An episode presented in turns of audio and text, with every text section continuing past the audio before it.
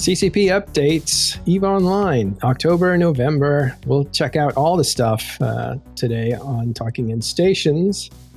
Uh, and helping us with that, we have Arsia Elkin from Electus Matari. How are you? Could you hear me? I'm doing well. How are you doing? Yeah. Good. And we also we also have today, um, well, we have McLeod, our engineer from Initiative. How's it going?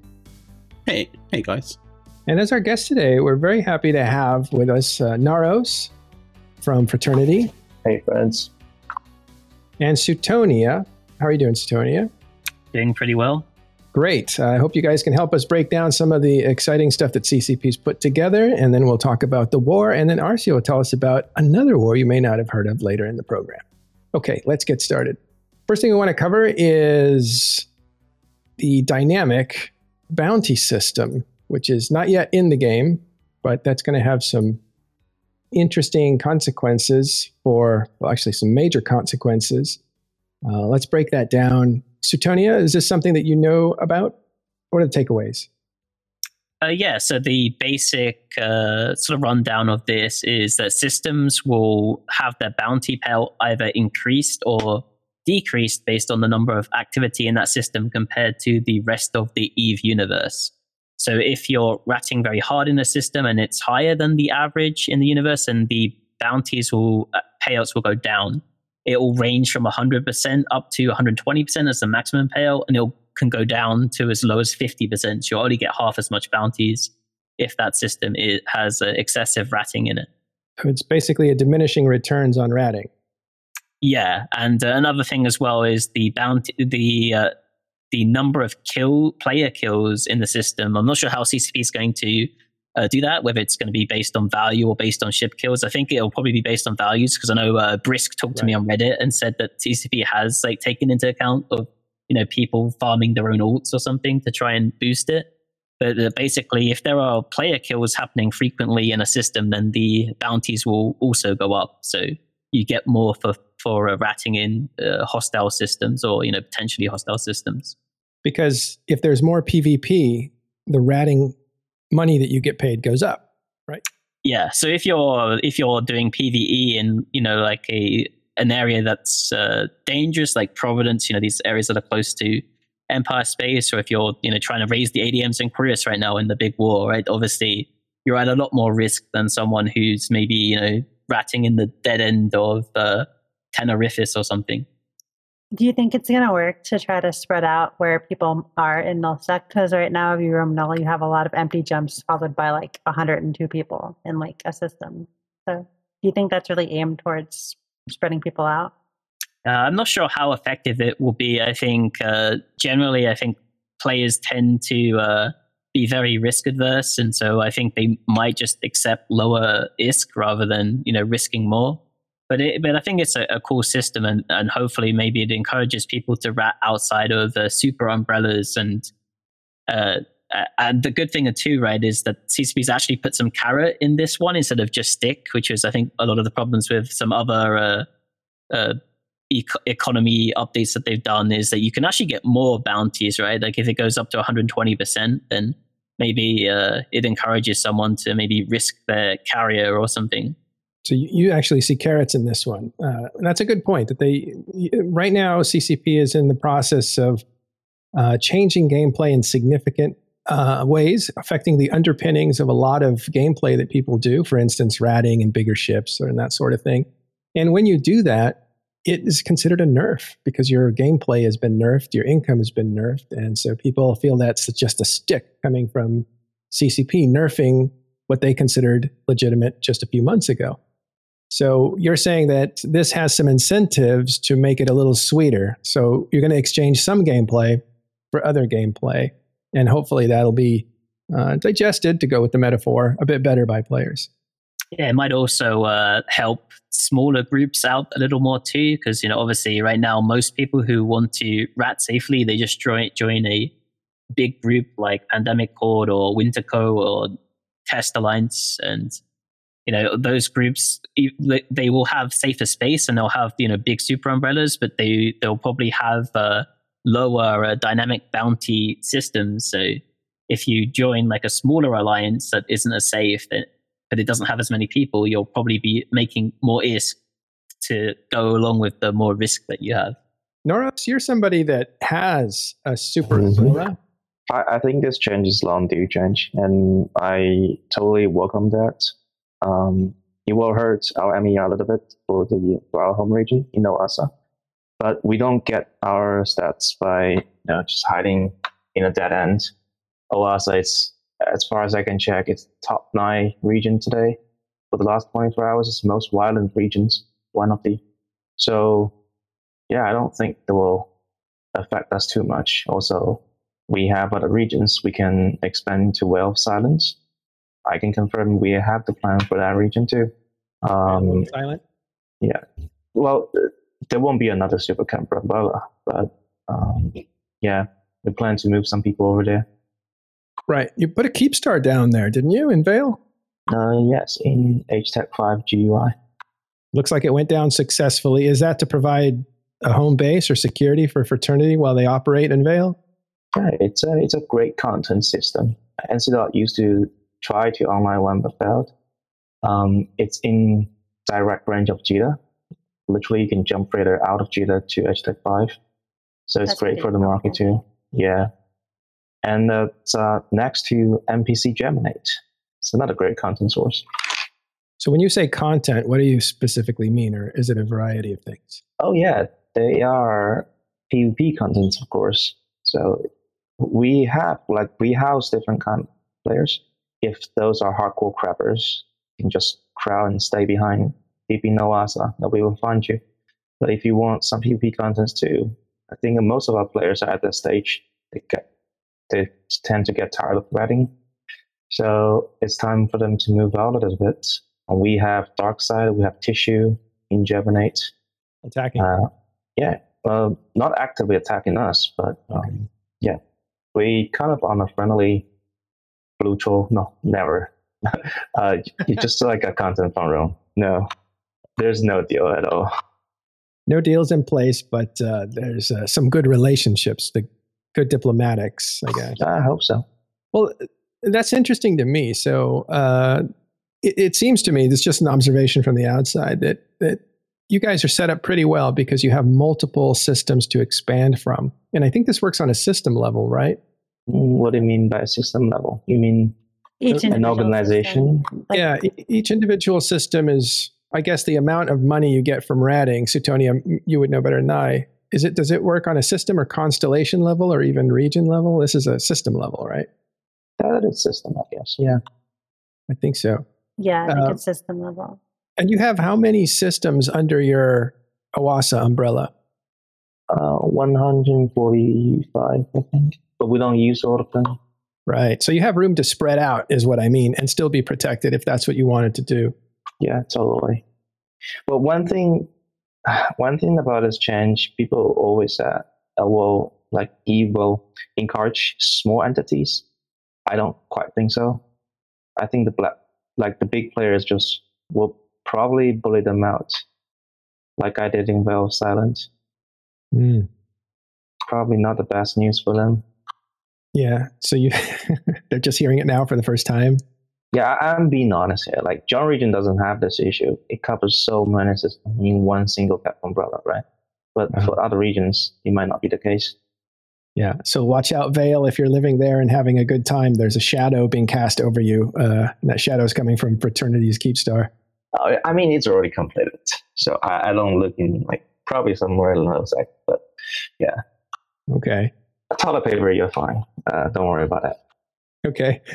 All right. What What's interesting is that, uh, so how do you see this? Is it going to affect you in a good way or a bad way? And you think it's long overdue, this kind of a mechanic change, and yeah. uh, you're fine with like, it. Imagine you can crawl into the deepest, like farthest end in the universe and nobody can touch you.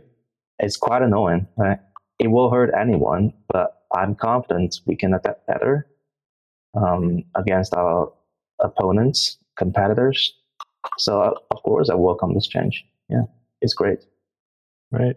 Uh, okay, so that's the uh, dynamic range. How do you guys, Suetonia and Naros, uh, how do you guys think this is going to work with A D Ms? Because it seems like a contradiction, doesn't it?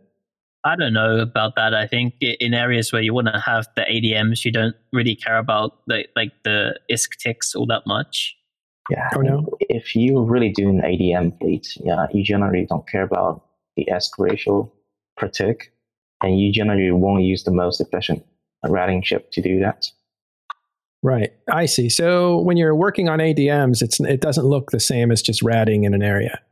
Yeah, yeah, that would make sense.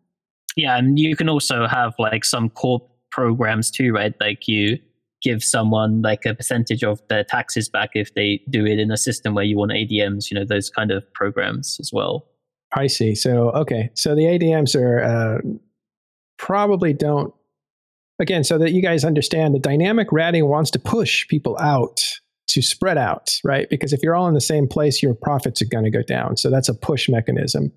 Uh, C C P also has pull mechanisms, which is uh, to pull people together. And A D Ms are kind of like a pull in that uh, you want to rat in a certain area system in order to improve the defensive modifier, which is what the A D M is. And so if you're being pushed out to go make profit, but you need a concentration of people ratting in a certain system, isn't that a contradiction? Um, I, I but, look at it as like an A D M yeah. will be like uh, an alliance op. And not so much the same as like ratting when you're out ratting by yourself, right? It's like an alliance goal versus an individual goal. Sometimes you have to go to work. Sometimes you have to make money on the side. I don't know. Sometimes you get to play baseball. Right, yeah. Okay. Sometimes you have to work for yourself and sometimes you have to work for money. All right. Like interesting. Okay. It's like improving your house versus going to work. Yeah. You guys have other thoughts on this? Uh, I think I think players are very interested in this and how it's going to work out. Um, and what do you guys? What's your takeaways from it? Do you guys like this or don't like it, or you have reasons? I think it's a, a great change, and as Naros said, I think it's long overdue. Right. Yeah, I totally love it. Vale? Uh, I think it's a good change. I think it's good to encourage choices when both choices have uh, benefits and, and cons. All right. Um, and how does this tie into something that hasn't been announced yet? It's only been alluded to by C C P. It's coming next week. We will see changes to E S S. Yeah, the uh, counter surveillance system. There's, uh, it's on Singularity. We're not sure like how much of that is going to be, you know, carried over, but it is getting released in a week, so it's likely it's going to be uh, in the same state. And I believe there's a dev blog coming sometime next week about it. And this is also coming in the same patch as the dynamic bounty system. So I believe we you did a show in May with some devs that had that where it was talked about in depth, kind of. Mm-hmm. And like I don't think it's really changed from what the E S S or from the discussion the devs had then. But the takeaway from it is basically the E S S is going to become a mandatory beacon in the system that ha- that is in every single upgraded null system. So you, you don't choose to put it down anymore. It's just always in your system. And it's going to take half of all of the bounties. So if you if you rat one hundred wow. million, then there's going to be fifty million put inside the E S S. And then inside the E S S itself, there's actually two banks. Um, there's a main bank that anyone can take from. And then there's a... a uh, I think it's like a backup bank. I, let me see if I can find the wording. I think reserve bank, that's it, where reserve. You need to actually use a, a, a specific key to unlock it. So there's a main bank that anybody can take from. So like if I'm in a small gang, I can like gank an Ishtar and then steal the, half the money they've been making or something? Uh, yeah, so uh, there, are, there are some restrictions on what can get inside the E S S though. So you have to be flying a cruiser or bigger to get inside it, which is interesting. It also disables uh, M J Ds and, and M W Ds, and there's a bubble that surrounds it of seventy-five kilometers. So it's so very it's like hard a to get out. Scram bubble. Yeah, it's a scram yeah. bubble, and it, it's very hard to get out once you go in there. So even if you bring like a fast afterburner ship in there, like a Scythe issue or something, you're still going to be stuck on the grid for about a minute or so. Yeah, let's stop right there and emphasize that point. You can't just jump in, grab something, and run out. You need a slower, it's a slower process than that. And that's why they've eliminated tiny ships that can move really fast, and they've slowed you down when you go in there, and you can't use uh, propulsion uh, modules to help you get in and out faster. Only afterburners. It's a scramble, right? Okay. But wouldn't that make like the Phantasm really good at, at grabbing? Yeah, but yeah. the Phantasm's going to be very powerful in E S S gangs. I think some people will probably, like some wormhole groups will probably make like uh, E S S fleets to go in and steal it. Wait, wait, why that ship? Why the... Because uh... it has the bonus to the afterburner speed, so the afterburner's like as fast as an M W D. You can't scram it. Yeah, it effectively ignores the bubble, uh, the penalty from the E S S. Uh, Does it have an fan- acceleration gate? I'm sorry. Yeah, it has Is an acceleration like gate. That's really interesting. I'm I'm going to be be interested in how that goes. But only cruisers and not like you can't bring like a interdictor or like a frigate and all right. No, uh, that, that it's also interesting as well if you're if you're in a, like a small battle cruiser or battleship gang and you want to get a rule, because if you go inside the flex, you don't have to worry about people bringing like assault frigates that are gonna or interceptors that are gonna hold you down, or you don't have to worry about like E-war frigates and or you know interdictors, those kind of things. I'm so, suddenly very excited for this. Yeah, okay. So if you it's like a Harbinger faction warfare in, flex, but it scrams you when you jump in.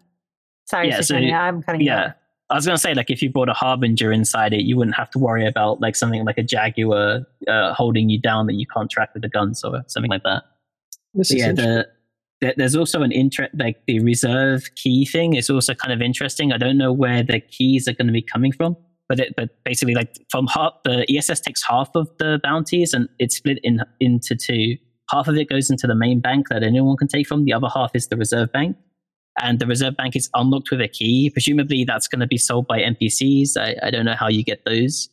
So there there there will be, there will be a cost to unlocking it. So if you just if you're planning on running away, you use the key and then someone pushes you off, then you're going to lose more money than you than you probably got from it, right? And also it pays out, I think it pays out to everyone in your fleet in an A O E, so like one ship taking from it is very inefficient with the key. So to get get, get a lot of I S K out of the E S S fast, you need to have a gang in there, and that also stops people from, you know, like putting like, let's say, a solo Caracal into the E S S while their nano gang waits on the outside.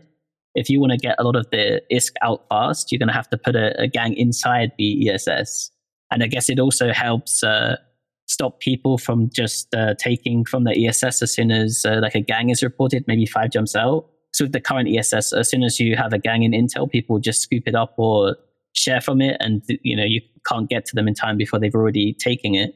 But with this, you'll have to use a key and sit in there. So if you just have like one ult in a Caracal that's just trying to take the E S S before the gang gets to you, you're going to probably waste more I S K on the key than you're going to get out from the E S S. So it also uh, encourages, you know, the people who own the, well, the people with the E S S to fight instead of uh, just trying to take it with an ult or something. So question from Arsia in the audience here. So if you don't have keys, that reserve bank cannot be accessed. And that's why that's lost I S K by the Ratters? Uh, yeah, you'll need a key to uh, to get that I S K out. So the, the I S K from the Ratters will be locked up there. I'm not sure where the keys are going to come from, but presumably sold by N P Cs of some so, kind. So essentially, if you're like, let's say you're robbing a bank, you know, you take the money from the teller. That's easy. You just say, give me the money, put it in this bag. But if you want to get into the safe, you need to have these keys or explosives that you bought beforehand. That's my... Uh, analogy, and I'm sticking with it. Right, I mean, it right. works. I think it works. But so I am like actually really excited about this change. As somebody who roams around in a small gang and all, sometimes I wanna, I wanna steal money from the crabs. Yeah, the the good thing too is it gives players, I think, a lot more uh, agency to be able to deal with botters as well. The people, because the botters are never going to fight you, obviously, and uh, if you go to like a region where you think there are a lot of botters, you can just take half of their risk from the E S S. Yeah. Well, this is interesting. Uh, and I'll switch gears here, because this is pretty clearly an attempt to make the I S K generation and nullsec more at the keys gameplay, so that you're not, uh, the big thing is botting that people talk about. This seems to be like both these mechanics seem to be taking away from the power of having your computer do the work while you go somewhere else. What do you guys think of that? Is that true or... I yeah, believe for so. Sure. Because, you know, again, that's also tied into the uh, the dynamic bounty system, right? The systems that have uh, ship kills in them, they have higher bounties. So in areas like uh, O A S A, where Naros is from, where they have uh, really active P v P fleets and they always chase you down and kill you, they're going to have better bounties than, you know, a, another area where it's just people who instantly oh, knock up as soon as someone comes in. What a great point. I didn't think of that. So active defense fleets will actually enhance or at least balance out the, uh, no, maybe enhance if you're spread out well enough. That's interesting. We will still have problems to deal with, like uh, in alliance off time zone. I remember someone mentioned that uh, probably the relationship with Dragon Crew is drastically distinct two time zones. And now, um, after the patch, uh, the weaker time zone people would not have any chance to do PvE or, or be very trouble doing so. Well, that's a good point. When everything's slow because of time zone issues, what happens? Because that's usually when you do a lot of grazing, not PvPing. Um, but do we know the time limit, like how those modifiers work on what time scale? Like in the last hour, if there's been activity goes up, or is it a daily thing? Uh, I don't. I don't think we know. Yeah, like when it takes measure of the system and do the modifiers go up or down? We don't know what those intervals are. I, I assume it'll update every hour or something. Yeah. Some ways you could just, you know, like blitz a system every day and just right. rotate systems. Yeah. Just hollow it out, wait till tomorrow, uh, instead of it changing constantly, like every few minutes or every hour. I know if, in order for this to work, it seems like it would have to be a very quick interval, at least an hour or less. Okay. Very interesting. But These, I, I would hope the interval would be less because uh, like EVE is really reliant on time zones, right? And you don't want like the later time zones to get, get screwed a bit. Uh, that's a key piece of information that we don't have. It's how fast the uh, dynamic ratting will adjust. Uh, and I think that'll make a difference in strategy on how you attack this thing. But it, it seems to me like you guys are for it. Uh, and you like this change, and along with the E S S changes, it'll make for opportunities to square off against uh, thieves or or Robin Hood type characters like Arsia. I won't call you a thief. um, it's fine. And uh, and yeah, so it sounds like you guys are okay with the E S S changes and this dynamic ratting. Yeah, I think they're all uh, great changes that are hopefully make NullSec a lot more fun. Now you, you t- yeah, good. You guys talked about this a little bit, but do you already, um, you know, with the Phantasm that you talked about, uh, Sanchination, right? Is that who? Yeah, all the Sanch ships have an afterburner bonus, so the afterburners are basically micro warp grid, um, and speed wise. Yeah. Do you do you, any of you see other? Do you, you have other tips for people to look at, uh, strategies that you're already thinking about? I mean, it's also going to help brawlers because a lot of null PvP is focused on kiting and range, and if you have this acceleration gate leading into a scram bubble, it's going to be a brawl. Like you can brawl if you if you get in there first, right? And you just set up. It's like everybody's scrammed when they come in. It's not like they can burn out unless they're a Phantasm, right? Yeah, I, I think most NullSec groups will probably have like some kind of doctrine that they use for E S S, and most people who are doing like small gangs will probably decide to go with a doctrine if they want to steal steal it before they uh, like filament out or go out the wormhole or something. But I do think that's also a, an overlooked part of the change that's really positive, in that there's a lot less reason to brawl in Null compared to like faction warfare, low sec, where you have the complexes with the acceleration gates and can force the fight at zero.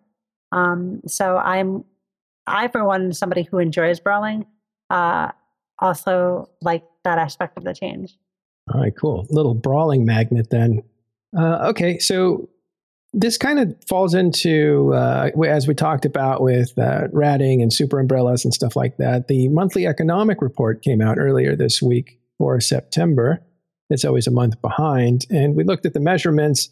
And from the looks of it, Naros' area and OASA is doing fantastic. Do you want to That's comment? Sure. Uh, let, let's see. I'm not so confident next month. Like, I think the change will hurt us a lot. But um, yeah, like I said, it's a welcoming change. We have to deal with that. Yeah. Why are you not confident about the next M E R? Uh, I mean, for October, we should be fine. But I'm really not sure about November, after they implement the change. I see. So these changes you think will affect your, your monthly yeah. economic ratting numbers? Well, they affect everybody yeah. though. Uh, how do true. they affect you in proportion to the other groups out there? No, I don't think so. I don't believe so. No. Well, one thing you mentioned uh, earlier when I said, wow, you guys in OASA are doing great. You're way above Delve, because Delve is kind of shut down at the moment. I don't know if that's the right characterization, but you're way above everybody else. And you said something that was very interesting. You said, it's not that we're way above, it's that everybody's fallen. Yeah, of course. They moved their Supercarrier umbrella way to Delve, but we didn't. We only moved our Titans and Flex. So our Supercarriers are still in Delve region, right? That's, I think, the, probably the most reason, most obvious reason. Yeah. Right. And we checked the numbers to see if that was true. And it kind of, it, it was true. Like, uh, in fact, Delve actually had higher numbers than you have. Um, yeah, when it was at peak time. Yeah, when yeah. when Goons was at peak time, they you have I believe twelve trillion a month on a specific month, I think. Yeah, we looked at eight, but we were picking months at random. But eight to twelve trillion per month, unbelievable amount of money. Uh, and you guys are doing eight, right? Six, six trillion. Six. Yeah, yeah, yeah, and. Uh, Again, I'll let you address this because this is something that comes up all the, you know, we always have uh, people who want to uh, antagonize you and they're saying botting, and you've made an answer to this already, which we've carried, but you you want to address that? People saying that you guys are uh, have a lot of botters and that's why you're oh, able yeah. to make so much? Uh, do you want to talk about Branch or OASA? Let's talk about OASA, OASA first, and then we'll move to Branch. Okay, sure. Um, so I told you that we have a standing fleet, that we have a list of F Cs, standing F Cs that is scheduled on hours uh, to take out the green lights. So we essentially have sixteen, eighteen hours per day green lights. But people just so confident to take out the to take out the supercarriers no matter what. Like when I no matter when I call the green lights, uh, they do believe it. They believe it's safe, and I believe that kind of confidence uh directly boost our Supercarrier umbrella strength. So yeah, it's you just have all the chemicals there. And yeah. we do have a very strong defensive fleet. Uh if you do roam a lot, and in the end you probably just want to avoid a region to go for the easier players. Like last month oh no, actually two weeks ago, Harnox um they hard dropped the Nyx and killed it. Uh, it was during a green light, so I had to S R P the ship on for the victim. But um, last week we killed one hyper Nyx in our region, and we tanked seven Nyxes. Uh, one Aeon or one Nyx was tanking to half armor, but we saved it during green light. So people actually know that uh, OASA is not like an easy renter region to be bothered with. I think that helps us a little bit too. Mm-hmm. As a record, for the record, OASA is probably one of my least favorite regions to roam in because you guys do always have that really impressive fleet okay. that you're happy to to smash me with. Yeah, take that compliment. Thank you. Uh-huh. So what you're saying is you defend it really aggressively, and that's what allows yeah. you guys to be safe to do this.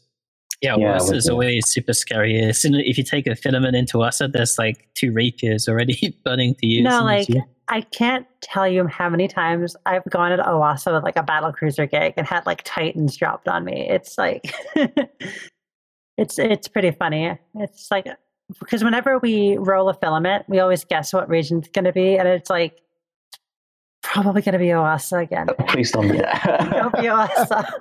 If, if, you, if you use filament in like a, during a certain amount, certain hours, uh, I think after downtime to sixteen hundred, it's probably OASA, yeah?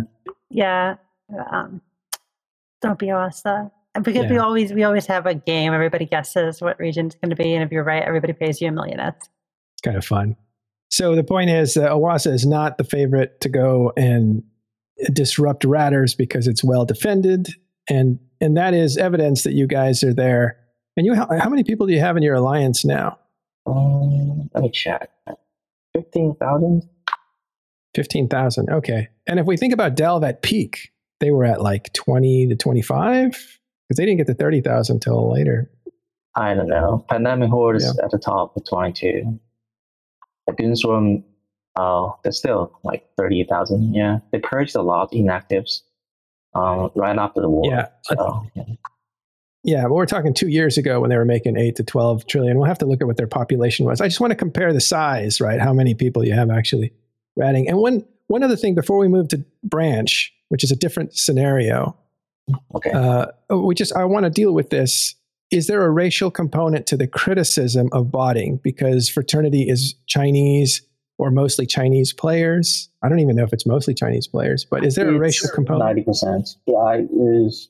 I would say so, because naturally, as I explained to you, like I will do that more later on uh, on branch. In China, if you successfully run an R M T workshop kind of thing on the online business, you can get an average, like above average salary monthly. So there are incentives for the Chinese player to do botting and R M T. That way, uh, people will be more suspicious like, when they look at us, right? It's reasonable, but we try yeah. to, you know, straight the names. Yeah. Right. Oh, and same, yeah. Oh, go ahead. Same with Russians. They had that same uh, thing. Mm-hmm. They had they the do. same thing. Yeah. Criticism. Yeah, that they could have. This was lucrative for them to do. It was basically a, a part-time job, full-time job to be able to to bot. Uh, so they had that working for them. Yeah. As far as criticism, you were going to say? Yeah, I was thinking about the same. Yeah. Okay. Um, The other thing is, we'll deal with this one too, since we have you here, that Fraternity is funding this war against Delve. Do you want to address that? Uh, I'm not sure if I should say that, but yeah, we do. Uh, we did invest four Keepstars, uh, five Keepstars in total. Mm-hmm. Uh, the two Keepstars, the Pandemic Horde job, one was from Test. So Test in Delve alone invested two Keepstars and one from Horde. Yeah, but I think we are funding partially. You can say that. You are funding the war partially because you put up your Keepstars. Uh, that the, yeah, that's the major form of investment, yes. But are you doing like S R P? Are you going beyond the Keepstar donations? Do you do... Oh, we don't do cross-alliance S R P. We don't do that. You know? I, I okay. haven't heard about... We, we do talk about like if there's a major Titan fight happening. How we can S R P our Titans into the caps. And we probably will temporarily share some Titan caches, maybe. Right. Because uh, one of the strategies in nullsec warfare is to attack the poorest part of a coalition and break them off because they can't afford to stay in. Indeed, yeah. And so what you do as a defense to that is couple your money together to pay for the poorest guy so that they can stay in the fight. Is that what you're saying? Mm-hmm, exactly. But it never happened. Like it was a great chance in Y Z nine, but um, the server, or they didn't expect that server would eat the boson damage. It's kind of pity there. A pity. Okay. So we'll move to branch. Uh, tell us about branch, why that's a different yeah, situation. So we had a pretty much failure uh, four years ago, right? If you remember the pie chart of shame. That Fraternity yes. Treasury was our previous rental program. It was like second or third biggest uh, amount of banned players combined since its creation. And we were pretty young at that year. So then we review our rental program. And um, I started picking up the botting corpse, which is pretty hard for, for any players without the knowledge. Uh, It's getting there. So we redo our rental programs. Uh, we duplicated that in branch. And now I'm pretty confident that a usual botting corp won't survive more than two weeks in branch. But they keep coming back. Exactly the same reason I told you before. It's just lucrative. But keep, um, yeah, we just keep queuing them out and report to C C P. I can say we have a pretty good um, sense now on how to identify a botting corp. And you take, when, when players report to you that, hey, you have a botter in your renting rented space, do you take that seriously? If they can bring up some, some form, any form of evidence, like they give us a screenshot, give us, better yet, give us a clip, and we definitely look into that. Yeah. All right. But is that technically, because branch is further away from you, is it harder to patrol that, or is it just as easy? If you have someone, we do. If you have someone dedicated to patrolling around a space, it's not as hard. The hardest part is that we have pretty limited amount of tools as a player. We don't like, we can look directly into um, the system. Even though I request E S I check for every rental corpse, which is not very usual. among the renting systems. I request that I will look into your Corp wallets. If you have some very suspicious transaction, like you keep sending ESC out to various people, then I have a pretty good, um, I have a pretty good guessing that you are actually arming out, right? Mm. But that's pretty much the only two methods we have to identify a blue info, by E S I and by some video clips evidence. All right, got it. All right, well, listen, thanks for taking the time out. We took a little time out to address these issues. They come up. We just want to make sure that people get enough information to be satisfied and stop the criticisms. Uh, they may not well, go away, it, they won't, no, they won't go away, but yeah. yeah. They may not go away, but they've been addressed. And so people that they try to say, hey, you know, fraternities this or that, somebody can say, well, I saw him on a program and that's what he said. So that's why we give that platform. We give that platform to anybody who wants to explain behavior. Um, okay, so let's move on, though, from the economic report over to this new section, uh, Howling Interdictors and Combat Scepter Changes. All right, so t- as yeah. everybody knows, the Saber is really widely used compared to the other three interdictors, because uh, uh, for a variety of reasons, but the uh, twenty-seventh, the Ares, the Flycatcher, and the Heretic will be receiving a number of updates, which is really exciting. Um, the so to read over the changes, the Ares is getting a C P U increase of uh, forty teraflops, so that's two hundred fifty teraflops from two ten. Power grid increase uh, up to seventy-one megawatts. Uh, max velocity increase, signature radius decrease, mass decrease, and they are getting uh, the Ares is getting a five percent small hybrid turret rate of fire and fifteen percent reduced mass penalty from armor plates. The Flycatcher is getting a slight C P U increase, and it is getting ten percent damage to missile kinetic damage instead of the explosion radius, and ten percent shield increase per level, making it really, really tanky compared to uh, the other dictators shield-wise. And the Heretic is getting The Heretic is getting a similar one, ten percent armor H P per level instead of its missile velocity, and it's also getting a power grid and a C P U increase. And I think this can be really good to get some of the other dictators used. I think my expectation is that the Ares is still going to lag behind, but the Flycatcher and the Heretic are going to have like real, real reasons to use them uh, in the bigger fleets now. I'm currently a proponent of the Heretic for small gangs, um, but I think it'll help the Flycatcher and the Heretic be more used uh, all throughout, in nullsec at least. I think it's going to take away one of the Heretic's uh, niches in lowsec with the uh, super snipey light missiles, though, which is, it's a very, very niche, but that's something that's probably going away. What do you guys think? Uh, yeah, I think this change is going to make a lot of the other dictators more viable in most situations. I still think the Saber is going to be pretty strong, and I still think most nullsec groups will probably still prefer to use the Saber even over the Flycatcher with the new bonuses that it has. But yeah, the, the Heretic is uh, going to be really, really strong in armor brawl comps now, so you can get about twenty-seven thousand effective hit points on it, which is really huge for a, uh, for a destroyer hull. Yeah. And you can also do like a much stronger like probing uh, fit. So I think like Saber is still going to be like the go-to, although the the Flycatcher is uh, going to be a strong alternative. And the Heretic was already the like best pro, like probe launch addictor, and it's going to be like really strong in brawling armor comps now as well. Because staying alive is important for a addictor, isn't it? Yeah, I mean, generally, especially in this uh, like heavy assault cruiser meta, like Sabers basically uh, just die as soon as they bubble something. And, uh, exactly, like vanish. Yeah, keeping Heretics alive even with twenty-seven thousand E H P is still going to be difficult, but but it's less difficult than it than it would have been before this change. Yeah, they're they're also going to there's also going to be a a web bubble that's coming in too. The wobble. Yeah, the, the wobble. The web wobble. That's a web bubble. Let's talk about that. Uh, So that thing is, it's not like a traditional bubble where you just launch it. It launches like a probe that like waits a moment and then explodes, providing an A O E that stays on everything that's in that radius. So it's not like not like a traditional bubble, but it's really interesting. Is it kind of dropped, or is it actually projectile like a bomb? Yeah, it's more like a bomb that doesn't move. You drop it in place and it explodes after three seconds. So it's like kind of like a like a depth charge. I don't know.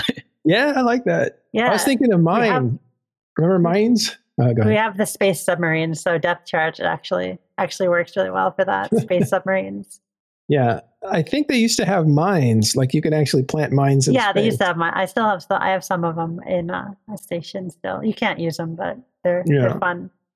But I mean, this mechanic would work for that, wouldn't it? Like you drop something and it's a, a radius of damage.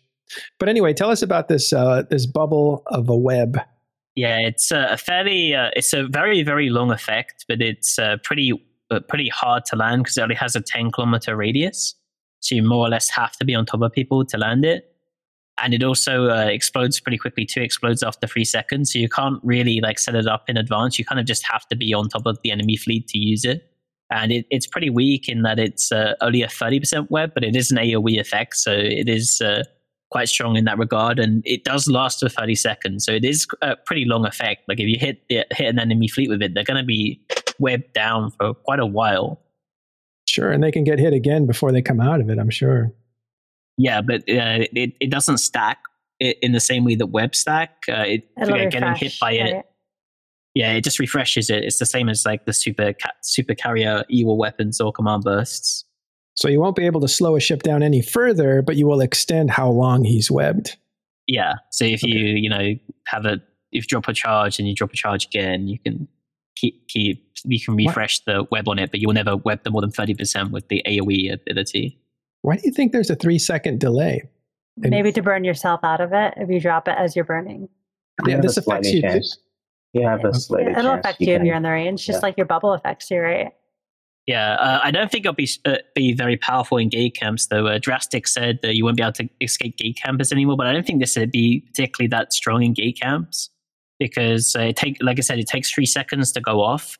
So, uh, you know, if you jump into a gate camp and you crash gate, like by the time you're webbed by the bubble, like, you know, in most cases, like, you're probably already webbed and locked and webbed by something like a hyena or a remote sensor boosted Vigilant or Hugin or whatever instead, right? So, but yeah, especially since it's only a ten kilometer radius. I mean, you, you have ten kilometer web on a normal ship, right? So it, it's not any different from having like an interlocker with a web. Yeah, and if you like decide to burn away from the gate instead of crashing the gate, I doubt they would be able to hit you with it. Yeah.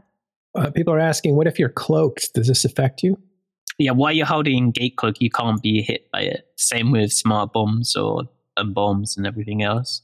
Uh, what if you're in a co-ops off gate? Uh, I'm pretty sure you can get hit if you're if you're using a ship cloak rather than the gate cloak. Do we yeah, know everything if it, else hits you. Right. Well, do we know if this works like a boost or will this decloak you? I, I don't, don't think it will decloak you if you get hit by it. So like smart bomb damage doesn't decloak you if you get hit by it. Yeah, same with the okay. other E W A R supercarrier weapons. So you can get hit by the E C M burst while cloaked the supercarrier weapon and it doesn't actually decloak you, but it can still break your lock even though you're cloaked. Oh, interesting. So, so but that's the weird thing about being cloaked. Some things will decloak you and some won't if you... Well, every time I run into a bubble, I always get decloaked. Maybe that's just me being unlucky. That's something. Because people leave stuff at the, like trash at the edge of the bubble. Because when you fall into it from like a drag bubble, there's usually a can or something there. They, they leave there to decloak you. Hmm. Wow. I'm just terrible at cloaking. I, I don't, but that's, yeah, they, I've, I've heard of that, but uh, I don't know if they always do that. Okay. So that's interesting. This web bubble, this exciting to you guys? What do you think? That's so um, cool. You. I'm not a concern that we it to be used a lot, but we might not see any optimal adoption in NASAC anymore. Think of Niners, Zealots, we might just completely go. You think Zealots are going to suffer from this? Yeah, basically anything that's rely on afterburner speed to reduce incoming damage, it will suffer. So if you get hit by one bubble, you will get hit multiple, and you probably never will get out until your fleet dies, basically. Or the addictor dies out. So this is an anti-afterburner tool that'll make afterburner comps bad. In NullSec, though. In NullSec only, yeah. So they'll still be around in LoSAC. Oh, that's a good point. What do you think, Suetonia? Any I mean, it's an interesting option. I think C C P want to uh, make fights more bloody, so it's a bit harder to run away. But I mean, the, the current metagame of, you know, M W D heavy assault cruisers might get reinforced a bit more with these bubbles, so we'll see. Right. So that's Howling Interdictors. They're getting their update, but there's a second part to this one. The combat scepters are getting a bonus to overheating their M W Ds. So that's the Crusader, the Claw, the um, Raptor, and the uh, Tyrannus. What can they do? So right now, um, there was a an update to them a few months ago, or no, at the beginning, the end of last year, I think, the Howling Interceptors update that gave the combat scepters a lot more damage and such. But they're, I guess they're still not being used a lot. Basically, what this means is that these combat scepters can get moving really, really, really fast compared to even like the fleet scepters. Um, so they're not bubble immune, but they can they can burn through stuff a lot faster than the, the other ones will be able to. This kind of negates them from these uh, web bubbles, doesn't it? Like if you get hit by a web bubble and you can overheat your afterburner You're, to one hundred percent. I mean, I mean, it's going to be hard to hit something that's moving at like nine thousand meters per second with a ten kilometer radius web bubble, right? But it only moves that fast when it's overheated, right? Yeah. So it's a temp. So it's only like a temporary situation where you're moving. Yeah, but once you like get close enough, you don't have to overheat anymore. So like, they'll be really good at like running out and grabbing stuff before they get away. Yeah, I've heard this will be used uh, for bookmarking on a grid for bigger fleets, something like that. I don't know about that because uh, frigate M W Ds burn out after three cycles of heat damage, so you can only really like safely heat them for twenty seconds, maybe thirty seconds if you don't get the heat, the R N G on the first M W D cycle. Yeah, they burn out fast. Should I be buying like a ton of paste or building a ton of uh, nanite paste, whatever it is? I don't. I don't think so. Frigate M W Ds are really uh, cheap to repair. I, I hope that we see like a. the comeback of the combat scepter gangs, because um, after the Howling Interceptors update last year, I started taking out gangs of Crusaders, and with overheated conflag, they did like four hundred D P S per Crusader. I mean, they die in like a second, but like the amount of damage these things can put out is really, really nuts. And even if they're not bubble immune, they are they are quick, and I I have a lot of fun when I bring out a combat scepter gang. Yeah, um, N C D I used to have. Uh... They weren't interceptors. They were assault frigates, I think. It was a Piranha comp, which was just a... a assault frigates know. Are really good too. Like Harbies yeah. and Retributions are really, yeah. really... They, they'll chew through anything. Yeah, and that's what they did. They were Piranhas. They would chew... A bunch of them would chew through some hulls and, you know, be very mobile. And I wonder if that will shift to interceptors. Since after, you're right, that combat interceptor change, I remember people saying that, like, interceptors were fun again to go out and solo with or something. I just like, you have like a gang of like ten, fifteen people, just uh, combat scepters. You can, you can chew through quite a bit with it, and you're not putting out a, a giant amount of money into the fleet. So you don't have to, it, you, you're going to whelp the whole fleet eventually, right? But it doesn't really matter that much because they go down hard. Yeah. Naros, do you have any, uh, anything to add to the combat interceptor speed up?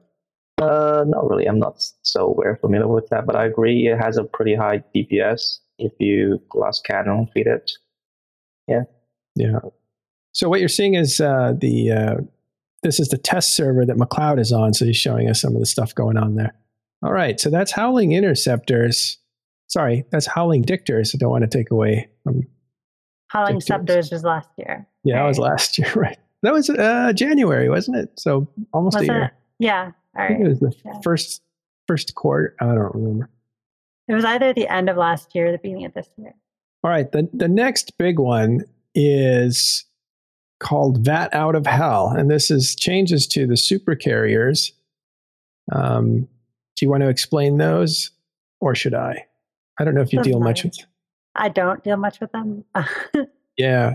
Well, Suetonia, do you know these? Uh, I know what the change is roughly about. I, I don't I don't own a, a super though.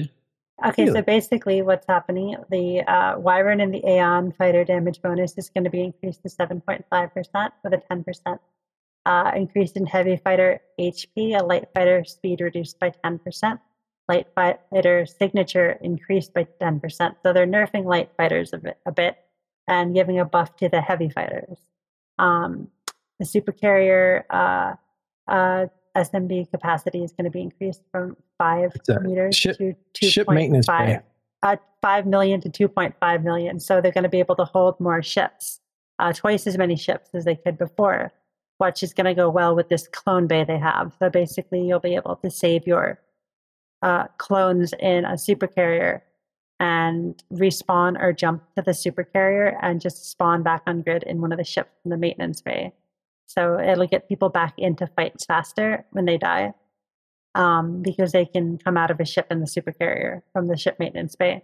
Yeah, just as a program note, I don't know why they put S M B. Not everybody knows what S M B is. Uh, They put ship maintenance bay there. That would be a little clear. And then they reversed it. They said increased to five from two point five. And that totally threw me off when I was reading it live for the Daily Show. But yeah. Yes, it's essentially doubled. Yeah. So I think that's going to be, uh, I think this sh- that change is kind of geared towards increasing the number of destroyed ships in a fight, right? Because if you can push a button and jump back into the fight in, in another ship, everybody's going to want to get right back in there. And well, um, you have to, we, I think we didn't mention this, but you have to take a booster. You have to take uh, some kind of a potion to allow you to do it as well. That's the key oh, to being able to do it. Yeah. I didn't know that. Yeah. There's like a filament of some sort, or a, not a filament, but a, a, a booster that you have to take in order to get into that state. There's a couple things here that are interesting, and Naros and Suetonia, you can interrupt me if you want to jump in. But you can only do this in local, so you have to be in the same system with the supercarrier, and you have to be in the same fleet. And that's not how supercarriers work these days. They're usually in their own fleet, and they don't want anybody else in them. Yeah, I mean, you'll you'll probably just use like a specific support like supercarrier if you plan on using this ability, like a Wyvern or Aeon most likely, with like max tank that sits on grid. And its whole purpose is to just, you know, have uh, doctrine ships like, I don't know, Feroxes, Munins, whatever. So when people die, they can instantly respawn. Yeah, so uh, by the way, that booster, it's a new booster, and it's called the uh, Nano Heuristic Clone Mapper. And so that booster will be necessary for this sort of thing. And I think you're right. They'll take one um, supercarrier and say, okay, this is our respawn point on the field. So put that in a different thing. And then the rest of the supercarriers will still be doing um, fleeting up together and whatever else. I think they're updating them to the size they should be too, the model size of the supercarriers. That's something I heard. So um, yeah. Because the supercarriers weren't correctly scaled compared to the other ships, they needed to be bigger. And that's why, like, the Aeon suddenly got bigger a little while ago. It says here, doubling in size. And I think we've seen that uh, yeah. with the Aeon slip up the other month. Yeah, so they're going to be a lot bigger on field, uh, visually wise, because they, they're supposed to be that big, like, in comparison to the other ships. Well, scale matters, right? At least with uh, smart bombs, uh, the model yeah. size actually it matters makes a, a lot, yeah. And I think in bumping too, does it matter? Yeah, it's yeah. going to be uh, going to make move ops with supers more painful, right? Because they're going to bump off gates and each other more often. Yeah, that'll be, um, yeah, and when they bounce, it's no joke. Uh, I think in F F Z nine or F nine Z, whatever it was, we saw a Titan bump and it was going like six thousand kilometers per second. Uh, just complete. It hit the it hit the station and continued to bounce. So bouncing is a real thing, and it's very dangerous for supercapital pilots when they're not when they're not in a huge fight where there's too much going on to pay attention to them. But um, oh, that reminds me, by the way, disconnects. Uh, Naros, there's something I want to. I'm going to interrupt this little section for this one thing that you did. Mm-hmm. You saved one of your guys. Like, if you can imagine, I'm talking to the audience here. Uh, a soldier is pinned in a foxhole and he's getting bombarded. And here comes his sergeant jumping in the foxhole with him to grab him and save him. And that's essentially what you did to one of your Titans during that uh, t- or during that Keepstar battle, the first one that we had, right? Uh, F W S T. Yeah, we had a D C disconnected Titan. And uh, when he came back, it's he's already half armored. and with no link, no active modules. So yeah, Horde, scan it down and land it the first Sino before the Sino inhibitor is online. Uh, so we dropped a couple drags and flaxes on him, but it was barely. He he got into structure for sure, like like ninety-seven percent structures, six percent armor. So um, I ordered Titan and Naros to jump in and use his phenom to boost the armor up. Yeah, it's quite excited at the end. That's an amazing story. So the phenom probably made the difference, right? That phenom effect, phenom phenomena effect, I think it is. Yeah. He gave thirty percent armor, so and you can see the visually the armor pumps up. Yeah, totally. Was that guy pretty nervous? Uh, he, he's pretty grateful afterwards. Uh, other than that, he sounds pretty normal. Yeah, we, we um, some F Cs might not agree. You know, um, might not agree jumping another Titan because the situation was pretty already a mess over there. Uh, I, I jumped in without telling anyone. And, uh, Well, it so saved that role. Yes. Uh, I had to, I guess. Yeah. I think one of the great plays of this year, actually, is uh, is that. And it was not very well reported because it was in the middle of a huge fight. But uh, sometimes these these acts of, like, we'll call it EVE heroism, um, you know, they, they only get talked about by a few people that, you know, heard about it or knew the details. Obviously, this was pretty secret. But it really deprived... Um, Not only did it save your guy, but it deprived the Imperium at the time with a talking point, with like a a counter a counter win, because they kind of uh, that fight didn't go very well for them, let's say. But the uh, and it would have been even better had they killed a Titan, and so you you you saved that one right at the last second, which is pretty pretty amazing how you did that. Yeah, Test saved one Nyx, I think, during the same fight, but we lost a Hel. Or two house um, during the second F W S D Keepstar. Yeah. So anyway, that story needs to be written because I, I love that story. That's the, that's the kind of stuff that is rare and really, really interesting. So like, I love the idea of a sergeant jumping in and saving his guy. You know, that's incredible loyalty to your, your members. They're not, because I can imagine in, in N C dot, if I was dying, I don't know who would save me, you know. Oh, or, Winswood. Don't say that. I'm pretty I'll sure save you, Matterall. I'll uh, save you. you. No. With my Harbinger. It's fine. Yeah. No, I don't know what other leader would just in the middle of a fight say, I'm going to grab this guy. Hold on a second. They might. Yeah, but who knows? I can't tell you how many ships I've whelped trying to save somebody who did something stupid. Yeah, it doesn't always work out either, right? Then you look really bad. It doesn't, doesn't always work out. Yeah.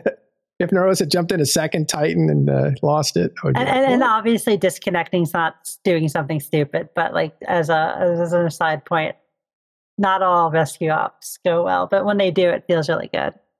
Yeah, true. Vince is a good sergeant, so you're right. Uh, he would he probably would have jumped in. All right, so I'm sorry I derailed, but I really needed to tell that story. Uh, I, at some point, I want to write it down and memorialize it.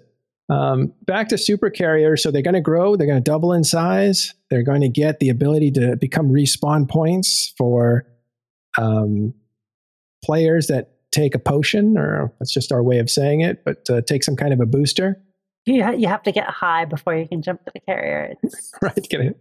Hype up. And that, that change is going to be on the tenth of November, it looks like. Right, so that's coming. Um, also, there's something here. The fighters are going to be losing some speed, right? Because uh, I've heard that light, light fighters... fighters are losing ten percent speed. So that's that's a big deal.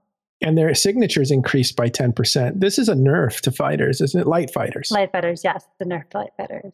So we heard that the reason this nerf is here is because light fighters really chew up everybody. Like they're incredibly... Um, powerful right now. Like they're they're hard to catch, they're hard to shoot, and there's so many of them that carriers essentially can chew through subcaps way too fast. And so this is an attempt to balance that out a little bit. Uh, it also hurts ratting carriers because the N P Cs now have a better application of damage to your little fighters. Does that apply to structure fighters too? It's light fighters. I don't know if it applies to structure fighters. Because the stand-up light fighters. By the way, I just posted in chat, and I'll put it in the show notes, uh, the video of Naros saving his comrade. Yeah, it's from Initiative. Uh, Initiative P O V? Okay, cool. Right, because they probably thought they were going to get a kill. Ouch. Um, okay, so Light Fighter is getting a little bit of a nerf to make them a little more competitive against subcaps. I think subcaps are going to have a little better time with them uh, as they have in the past. So I think that's a big change. And the heavy fighters, though, will get a ten percent increase in hit points. And for the Wyvern and the Aeon, they get seven point five percent damage increase. Those two together are pretty good for supercarriers, especially the Wyvern and the Aeon. Um, do you see any, do you have any comments on those changes? It seems like a good change, right? Because Nyx and Hels are used a lot more than Wyverns and Aeons, so giving some love to the two supers that don't get used so much is a, it's a good change. Yeah. All right. Well, one other change, and that is something that's kind of been a stealth change, ice belts. So, Suetonia, tell us about ice belts. Uh, yeah, so they now have a chance to just not spawn at all at downtime. What? Like, well, I- explain that, because that has huge consequences. Yeah, so uh, I-, I think in the last dev blog that they posted, which was about a, a week and a half ago now, they said something like reduce the chance for ice belts to spawn or something, and everyone was like was confused about what that meant, because ice belts are always present in systems that have ice belts, and they just respawn four hours after they get mined out. Well, what the change actually is, is that there's actually no change to the respawn mechanics. If there's ice in a system and you mine it out, it will always respawn four hours later. But now uh, it seems at downtime, there's like some kind of uh, uh, check to see if ice is going to spawn in that system for that day, and if it, and it can just not spawn. So I think the patch note was that there... It's it's lower to eighty percent chance. Does that mean eighty percent chance to spawn? It seems lower than eighty percent because uh, Volta are living in Fade right now, and usually there's two to three of our five ice belts that are missing. So I, I assume that for the most part that it's like it's rand. I don't think it's regional based. I think it's just it seems like across the whole game there's about a fifty percent chance that a that a ice belt just won't spawn at all for that day. Yeah, we feel the same. It's about fifty percent overall reduction. That uh, tell us about what that means, Naros. Like what fifty percent reduction of ice availability? Mm-hmm, exactly, ice availability in the whole game. We're still trying to figure out the mechanism of this respawning. Uh, right now, it, it seems to have follow any pattern at all. Well, again, when C C P, this is all part of the uh, ice uh, re- resource redistribution update that you just saw on screen. And one of the things that C C P commented about, about this update was that this was the bottom. It wouldn't get any worse than this. So maybe they've stripped out ice, fifty percent ice now. I did notice a lot of the uh, Triglavian invasions did target ice systems too in high, high and low sec. To take away, you mean? To s- Well, yeah. A number of ice systems have been moved to Pakban where they still have ice. So that's an interesting change. Uh, an I wonder if they're... Part. I wonder if they're affected by these changes. Do we know? I mean, they would have the same mechanics as any other ice in the game. Okay. So, yeah. So they would also see reductions. But the point is that because this is the baseline, the worse that it gets, uh, that there may be incentives built in later to help the ice uh, quantity or availability go up, like some some kind of new mechanic that allows it to spawn in different places, maybe part of missions, or who knows how they redistribute the ice. So, but for right now, what you should know is there's a fifty percent shortage, and that's why you're seeing massive price spikes on isotopes, which are an ice byproduct. And those are necessary for fueling structures, but also for traveling. That's the big one. We didn't know this was going to happen. It's not really a surprise. We told people, like, get into ice products before this thing hits, uh, because we were told that on the test server, they had disappeared. uh, And stuff. So if you were listening to Talking In Stations daily shows, you would know that that was a good was a good time to purchase, and you've seen the prices already spike. Do you think it's a play to try to uh, make the cost of power projection moving around capitals be more expensive, with the ice isotopes being more expensive? What do you think, Suetonia? Uh, I don't know. I mean, most ice products are just uh, cheap, right? Because uh, it, there's like tons of stockpiles, like liquid ozone and heavy water. are just, you know, stupidly cheap. There's just, it's just like a pain to move it basically because you just have so much of it. Yeah, especially Ozone. There's a ton of that um, all over the place, I think. I um, normally anything that affects ice will affect travel and power projection, but uh, ice was so available for so long. Uh, they might be just absorbing a lot of those stockpiles until they get it to yeah. a point where they want to like calibrate it. I mean, that's a similar thing they did with the uh, the ore to begin with in the earlier scarcity phase, right? Is they just reduced the amount of some of the ores that were spawning, and then they actually like uh, changed the D N A of the ores later. So, so I wonder if C C P will uh, like in the next patch when they do this, if they're going to be like changing, you know, what ice gives what products, et cetera. Yeah.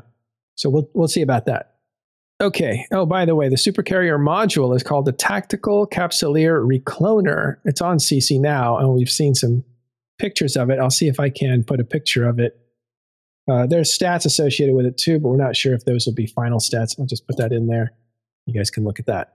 Okay, let's get to some player news. That's the all the stuff that's coming from C C P for October and November. Now, remember, this is about the time that eVegas happens right about now. So a lot of the stuff that you're seeing Um, would have been announced at an eVegas, probably. Yeah. So let's go to, um, and we can let Naros go if he wants to, but uh, well, let's first hit Twitch versus EVE. Uh, Ford, do you want to talk about that?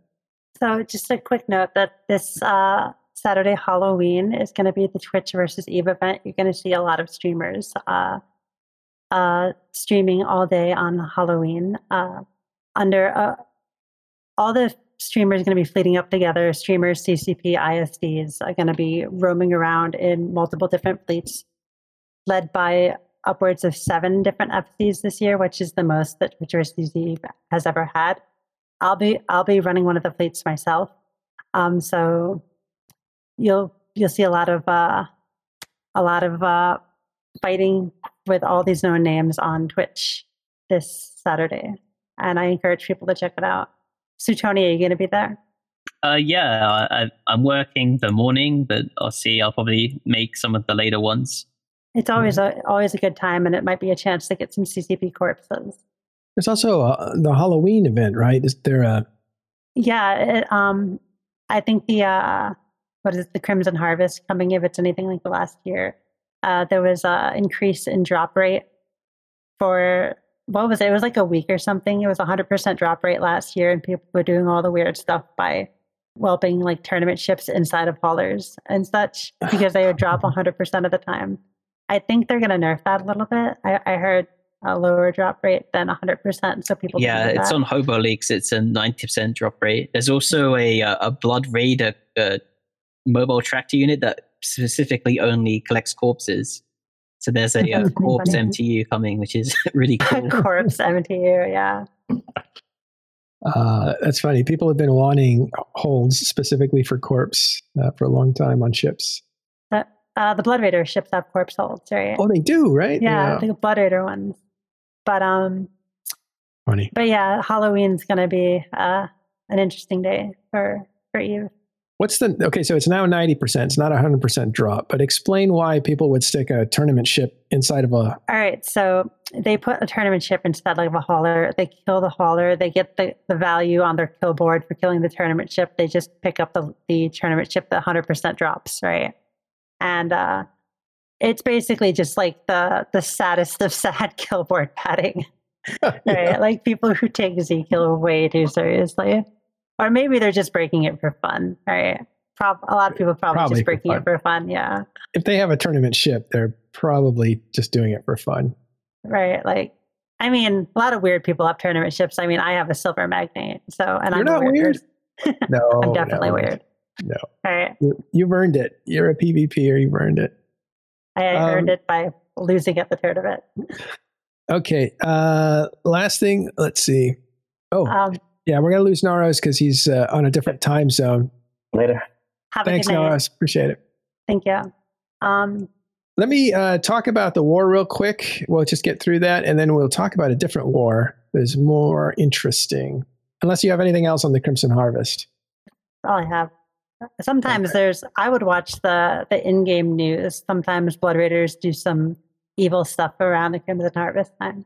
Oh, so watch out, see if, see if something happens. Yeah, because, um, I mean, what was it, a couple of years ago during the Crimson Harvest is when they they started with all the, the bombing of planets that led to a lot of a lot of interesting events uh, in the news, like the Kaha and the Becca, the Becca events, which were some of the most interesting uh, R F P-related events that, that have gone on in the last couple of years. But I would watch the in-game news if you're the type who who's interested in that.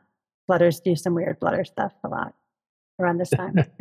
Yeah, they're, they get daffy drinking so much blood. Ugh.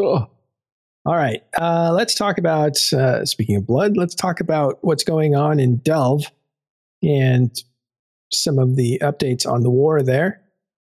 Um, as you know, like last week, the um, the uh, Pappy forces were able to anchor a Keepstar, and uh, through this bubble wrap, they call it. It was a strategy that worked, and they were able to actually anchor it and then online it. And in doing so, they gave themselves, uh, uh, basically Delve was breached, and they gave themselves an operating base inside of the region itself. So now Imperium has to defend the region with the enemy inside the region. Now it is N P C Delve. I don't know if that makes a huge difference, except, um, I don't know, that it's not owned by Imperium. But since then, we've seen uh, a few days of rest, and then a massive attempt to start turning over iHubs. Infrastructure hubs. The infrastructure hubs are essentially permission to build infrastructure in a system. So you can build roads in the form of bridges. You can fi- you can uh, shut doors uh, in the form of uh, sino-jammers. And these are very important to strategic operations. So you want to control the infrastructure uh, in a system. So those hubs are what control it, and they control the defensive nature of the system as well.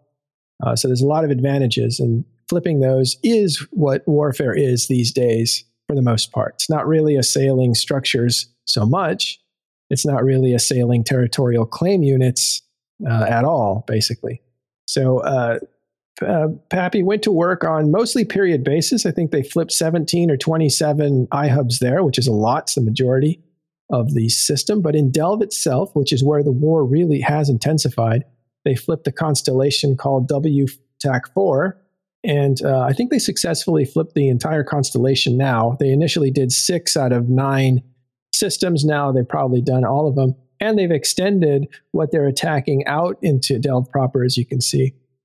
Uh, so they're starting to move in. I think the next week or two will be uh, massive assaults on infrastructure hubs. Again, once that iHub goes down, Imperium bridges go offline. The uh, structures that are associated with infrastructure go into low power, I believe, and are easy to destroy. They're certainly not usable after that point. Um, but that doesn't mean that Pappy can actually build their own sino-jammers or their own bridges. They have to wait until the A D Ms uh, mature up to uh, level three, and that takes thirty days. So after thirty days, they'll be able to put in their own sino-jammers, and this is how that works. If Pappy were to take over a system and win the iHub, and there's an Imperium Keepstar in it, they would essentially put up their, Pappy would put up their own iHub and protect it, because if it gets destroyed, then they have to start the clock over again for thirty days. After thirty days, they are able to put down a sino-jammer for that one system. And at that point, you have an ability to open and close the gate when you want in a five-minute interval. Sorry, it used to be five minutes. I think it's used to be thirty minutes, and now I think it's five minutes. So essentially, you can use your own super capital ships, but you can block the enemy's super capital ships. And that kind of advantage allows you to take down structures like a Keepstar or anything else without a lot of risk. So that's why these things are really important in the future. Okay, thirty-five days, thank you. Uh, and a correction, low power is only based on fueling a citadel, not based on iHub ownership. Really? Okay. So I, I uh, somebody told me that recently, and I didn't know that, but I just took it for granted that was true. I thought Ensemble X gates or something turned to low power mode or something like that. But it doesn't matter. The point is they can't be used and they really can't be salvaged. There's no point in salvaging them. All right, so that's what's going on in Delve. So again, Keepstar got anchored. We wondered what advantages that was going to do. And there's two advantages. You're seeing one of them. One is proximity to iHubs and the flipping of those, because now you can escalate uh, within jump range of the areas that you were doing work in. So if you're fighting in systems that are within the jump range of Y Z nine, which is where they're at, where that Keepstar went up, they can protect that effort with super capital uh, escalation dominance. Uh, in other words, they've got their cannons on the hill, and if and if anything's going wrong, they can escalate to a point where they can uh, bring everything to bear. Uh, and, and that allows for a lot more aggressive uh, attacking of, of areas. Okay, but that is what's going on in Delve and Corius.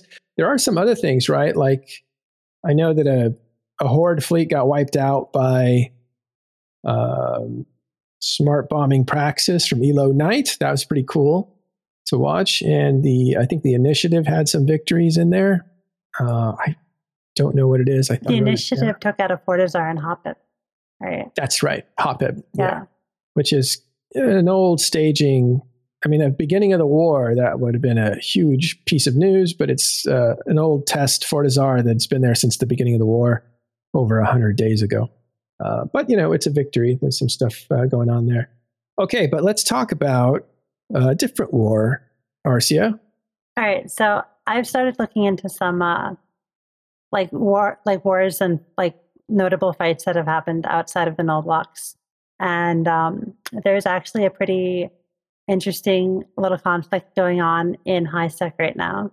Uh, so everybody knows Usher Khan, the Minmatar faction warfare group uh, with the ticker Unity, attacked the Amar group uh, Kimi Harar. They they attacked their market Fortizar in Tanu in the Amatar Mandate.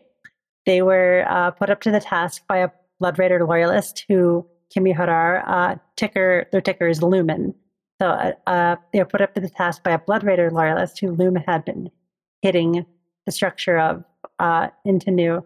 But now the Minmatar group uh, came after the Amar group's Fortizar.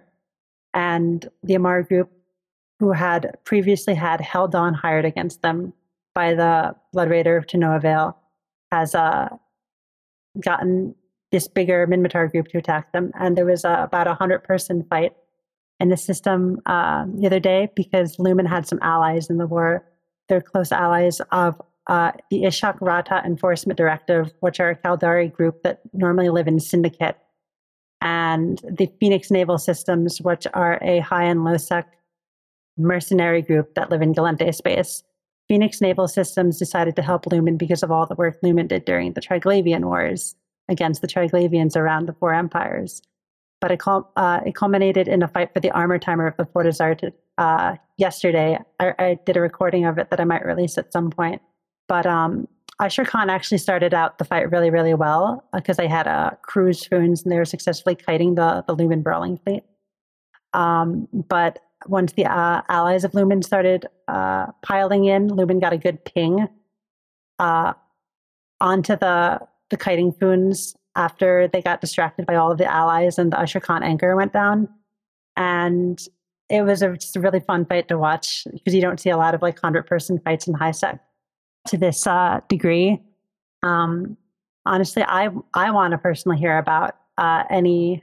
I, I would encourage people to send me any uh, information on interesting high, low, and N P C nullsec conflicts that are outside of the blocks that Uh, are happening, because I want to try to highlight some of these smaller fights because I think they have like a really interesting narrative and some interesting fights that we don't always get to see uh, because the the big six thousand people fights always shine so brightly. I love that title. That, to me, that sounds like a perfect show title, Outside the Blocks. But one of the The really notable parts about the fight is that Phoenix Naval Systems deployed a fleet of Stormbringers, the Edencom ship, and they were actually really, really effective against the Typhoons because they hit out from range. Those things are really, really tanky, and they can they they did a lot of damage. Like I am actually convinced by the Storm Baby, and I started training into it. The Storm Baby or the Stormbringer? Stormbringer, but I'm calling it the Storm Baby. That's the uh, cruiser size Edencom ship. Yeah, I think the cruiser one is actually the best one. I think the frigate and the battleship could definitely use some more help, and they could all use a bit of utility, but I think the cruiser size is actually really good. I'm convinced because that's my favorite name in EVE Online. Uh, I, I don't know if anybody's old school D and D player, but remember Elric and Stormbringer? Like his sword was called Stormbringer. It was this black vorpal anyway, blade or something. I'm yeah, just sorry. interested in watching um, if this war escalates or if uh, the numbers the the Usher Khan has went against the push the map. Because honestly, it was it was really it took a lot of guts to actually attack that Fortizar's ar- armor timer when they were outnumbered like that. And they did really good at the start uh, with fighting fighting the Lumen Brawling Fleet. But um, uh, when the numbers started pouring in, Lumen was able to get a good ping, like I said. So Usher Khan has a lot to be proud of, that they were they were willing to try to take that fight. And I think that uh, the other side has a, a lot to be proud of, because they did have such a show of force that you're going to have to take them. You're going to need some some muscle to get into there and attack that Fortizar. So it was really fun to watch. I was I, in high sec. You can watch a fight with just like a crucifier that locks up to four hundred, because if they shoot you, you get, they get concorded, right? So it was really easy to observe the fight. Uh, that's always my favorite to uh, bring in, and I was hoping C C P would go in this uh, direction, but bring in N P Cs uh, as an X factor when you're fighting other people. Well, that happened to Usher Khan in the war zone with the Serum N P Cs that attacked the Fortizar. And honestly, I think it was actually, it was, it's cool from an R P perspective, but it was a giant disadvantage, because you have these giant N P C forces that reinforce the Fortizar, then all of a sudden, like everything, everybody in the war zone shows up to the Hel timer. It's basically dooming one side. Like Usher Khan lost structures because of the N P Cs that attacked them earlier.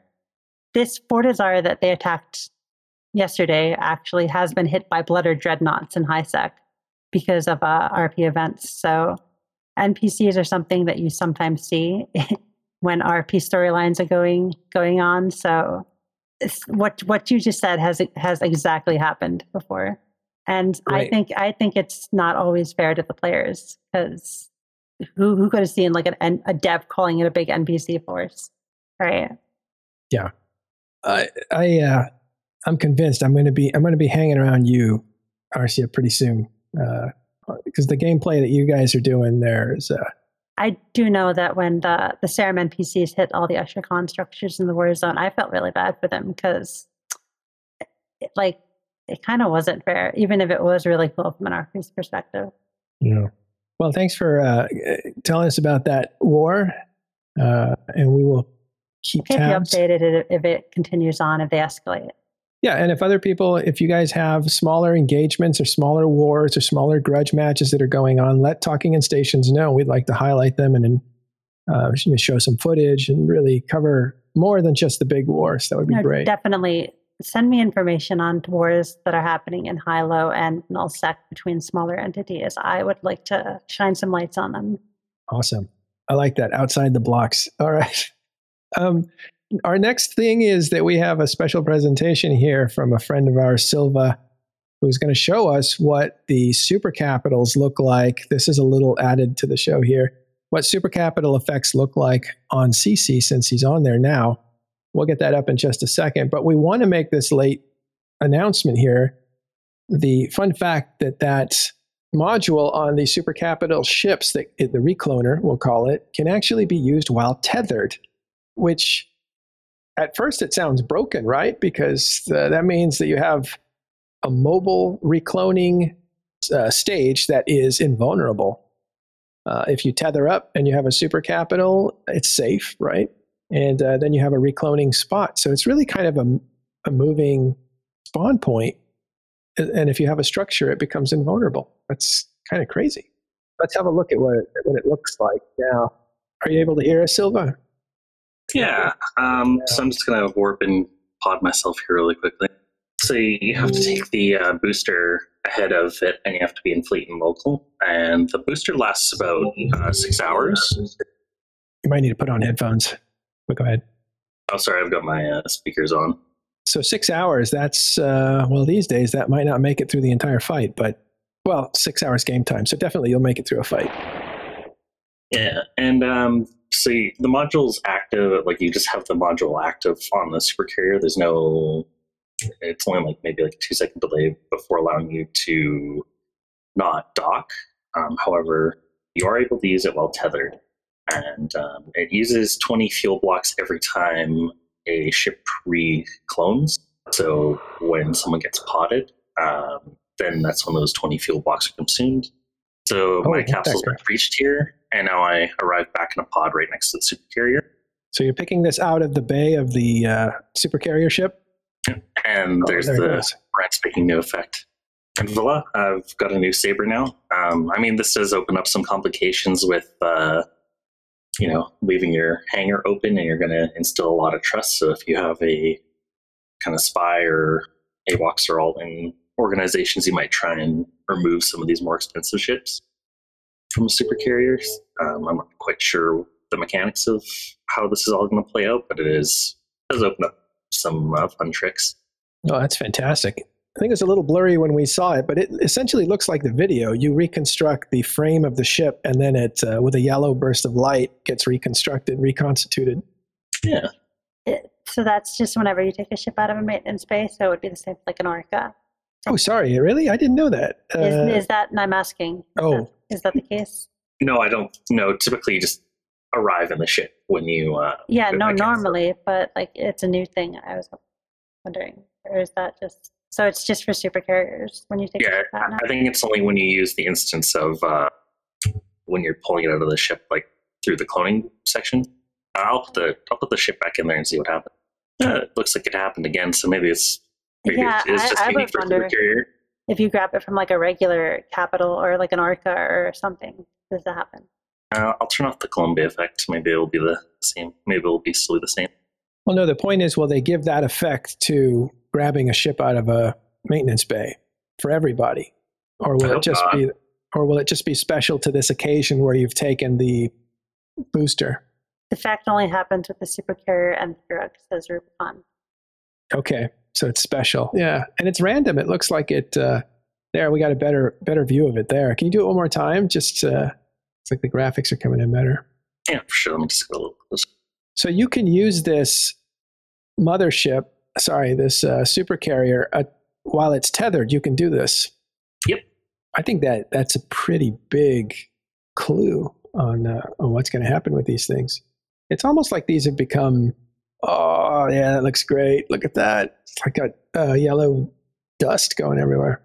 Very nice. Well, I thought you would have to risk the mothership, you know, keep keep it untethered to be able to use this, but uh, nope. Keep in mind, this is C C. The changes aren't final, and I'm sure they'll be looking for feedback in the coming weeks before the update actually comes out. I just hope, like, it'll be... I don't know how it's going to affect in tie-dye, because typically if you spawn in a tie-dye system, Fortizar, and then you get a ship, and then you undock, that takes up a lot of time, so I don't know if this process is going to be quicker. Okay, let's see that spawn just one last time. That was pretty cool. And is it a different menu? It is... Can you get in the nester? I want to see the bigger ship get reconstituted. Oh, wow, look at that. That looks really well, really good with the battleship. Still uh, still a few graphic glitches, probably. The Saber looks like just slick. So you, so you can repetitively come back until the supercarrier runs out of ships, right? Yeah, and there's no delay in um, when you get potted. Uh, I mean, I was sitting on the undock here for a few minutes, but uh, there doesn't seem to be a delay at the, at the present time. So, like, could somebody just keep constantly running out with like the S Ts and supplying supercarriers with ships? Or no, because they'd be unpackaged. They'd be packaged. But can't they reach into the uh, the structure anyway? Aren't they able to? Well, you, you could have the ships in the stru- you'd have, you could have the ships in the structure uh, very easily. Um, I'm just I just wonder around the mechanics of, is it supposed to cut down on? Um, you know, typically you get potted, you go back to your capital system away from, in at least a null setting, you, you're you're going away from where the fight actually is. So you're getting removed from the grid, you're going out of the tie-dyed node, into your capital system, ship it, reshipping, getting bridge back in or jumping back in, and that takes up time. At least this way, maybe you're kind of cutting down on the process, or um, you're not having to deal with the undocking and docking mechanics within tie-dye, but I, I don't know how much quicker it's going to be. Well, in this war that we're watching now, the Initiative decided to move their death clone back up to N P C Fountain, away from the front, which was N P C, or which was Delve. And that seemed to be a big deal. But this totally negates that, right? Because you can bring your respawn point with you now while you're in combat and keep it in the field as long as you need it, as long as you have a supercarrier. So the idea of being potted and sent home just isn't part of a strategy anymore with this sort of a thing. But, you know, you have to be... And keep in mind, you're only really going to roughly fit, like, uh, maybe ten battleships in this, nine battleships, because battleships go up to, like, about five twelve K M three. But the question is, could this thing replenish its ship supply? Is there a way for it to do that? You'd without... have to, like, drag them with, like, a bowhead or a carrier or something to the... and put the ships from the bowhead or a carrier. I guess if you're like tethered like this, you could have a bowhead on dock with a bunch of ships and bring it to the carrier. Well, I'm wondering if that if that Fortizar had a bunch of ships in it, could you just keep supplying?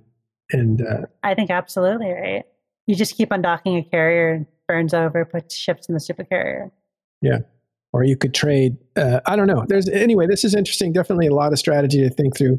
I'm probably not the person to be doing that, but there's a lot of theory crafting that you could do with uh, how these things could do. Now that we know they can be tethered and uh, how it looks with the filament lasting six hours, that's plenty of time to cover you for the reminder, the remainder of the fight. That's not tie-dye time. That's six hours game time. So if it is tie-dye, that's sixty hours, basically. In other words, you're not going to run out. You take it once. You're not going to run out. Um, so, I, I may have done my math wrong here. It looks like it's closer to, I was just doing a, a converter. At least it's at least eleven hours, maybe, of actual in-game time. So if tie-dye hits, I wonder if it gets stretched, right? So yeah. I can I can promise if I ever have to drag ships from a car- with a carrier to a supercarrier, every time I get there, I'm going to say, carrier has arrived. I think the, the more practical application of this is like if you're actually deploying these off of a of a structure, or you're, you know, you're attacking a structure, or any instance where you're not like within reasonable range of a structure, um, you're able to, like, you know, you need additional tackle, and the, you know, dictators usually die pretty damn quickly. You're, you're able to reship those guys right on the field, as opposed to having to bring them from the outside or having to bring them from a structure inside the system. Yeah, you can carry a lot of dictators in five million and and three, right? All right, McLeod's going to switch to uh, a different view here about the uh, with the Orca, and this might be a surprise. Let's have a look here. We'll give him a few uh, seconds to adjust, because he says the effect is the same with the Orca. By the way, Suetonia, do you have any further comments? Uh, no, you guys are uh, covering it pretty well. It's pretty cool that they updated the uh, effect for all ships, so all S M A effects. Yeah, it sounds like it's just uh, any kind of S M B. So Orca, Dread, Carrier be the same. Oh, oh, look at that. Well, that's disappointing. Well, not for people that don't. I think it's not. So it's not special to supercarriers. This is what it looks like now when you take a ship out in space. And that actually... Because yeah, it seemed yeah. like you just cloned back into a pod, and that taking the ship out has nothing to do with the clone bay. Right. That's the actual trick. So that effect is introduced for removing a ship from Clone Bay. Thank you for checking that out for us. No problem. All right. Well, uh, Suetonia, thank you so much for coming on. Is there anything else that you wanted to say? Uh, well, I just like to say that uh, EVE N T is uh, they have a tournament in a few weeks, three or four weeks. I think it's uh, November the fourteenth. So uh, keep an eye on that. Check that out. Where can people find info on that? If they go to uh, E V E N T T V on Twitch or on Twitter, you can find out a lot more information. You could also uh, put a link in the chat, maybe, if uh, Naros lets yeah, me. Yeah, go for it. All right. Uh, well, he gets that in there. Thanks, Suetonia. So there it is. Open dot eve test dash n t dot u k slash alliances. All right, well, with that, uh, I want to thank uh, Suetonia and Naros, who had to leave earlier, uh, Silva for showing us a demonstration of the supercarrier, and McLeod for engineering everything and also showing us the Orca there at the end. Thank you, guys. And Arsia, thanks for coming and telling us about the HiSec war and all this other stuff. And thank you guys for showing up today for Talking In Stations. We'll be back uh, tomorrow with uh, Talking In Stations Daily. And you can always find our stuff on YouTube. We're thinking, uh, since the, this is going out to our podcast listeners, that we've heard many requests that people want more Talking In Stations on the podcast. So we're thinking of putting on the daily shows uh, from now on. And we're working on that. We're also doing some work on our website so that it can be used uh, in other ways too. So all that, uh, stay tuned. We'll let you know how we update that. For now, I want to say again, thanks for everybody for joining us, and we will see you next time on Talking In Stations.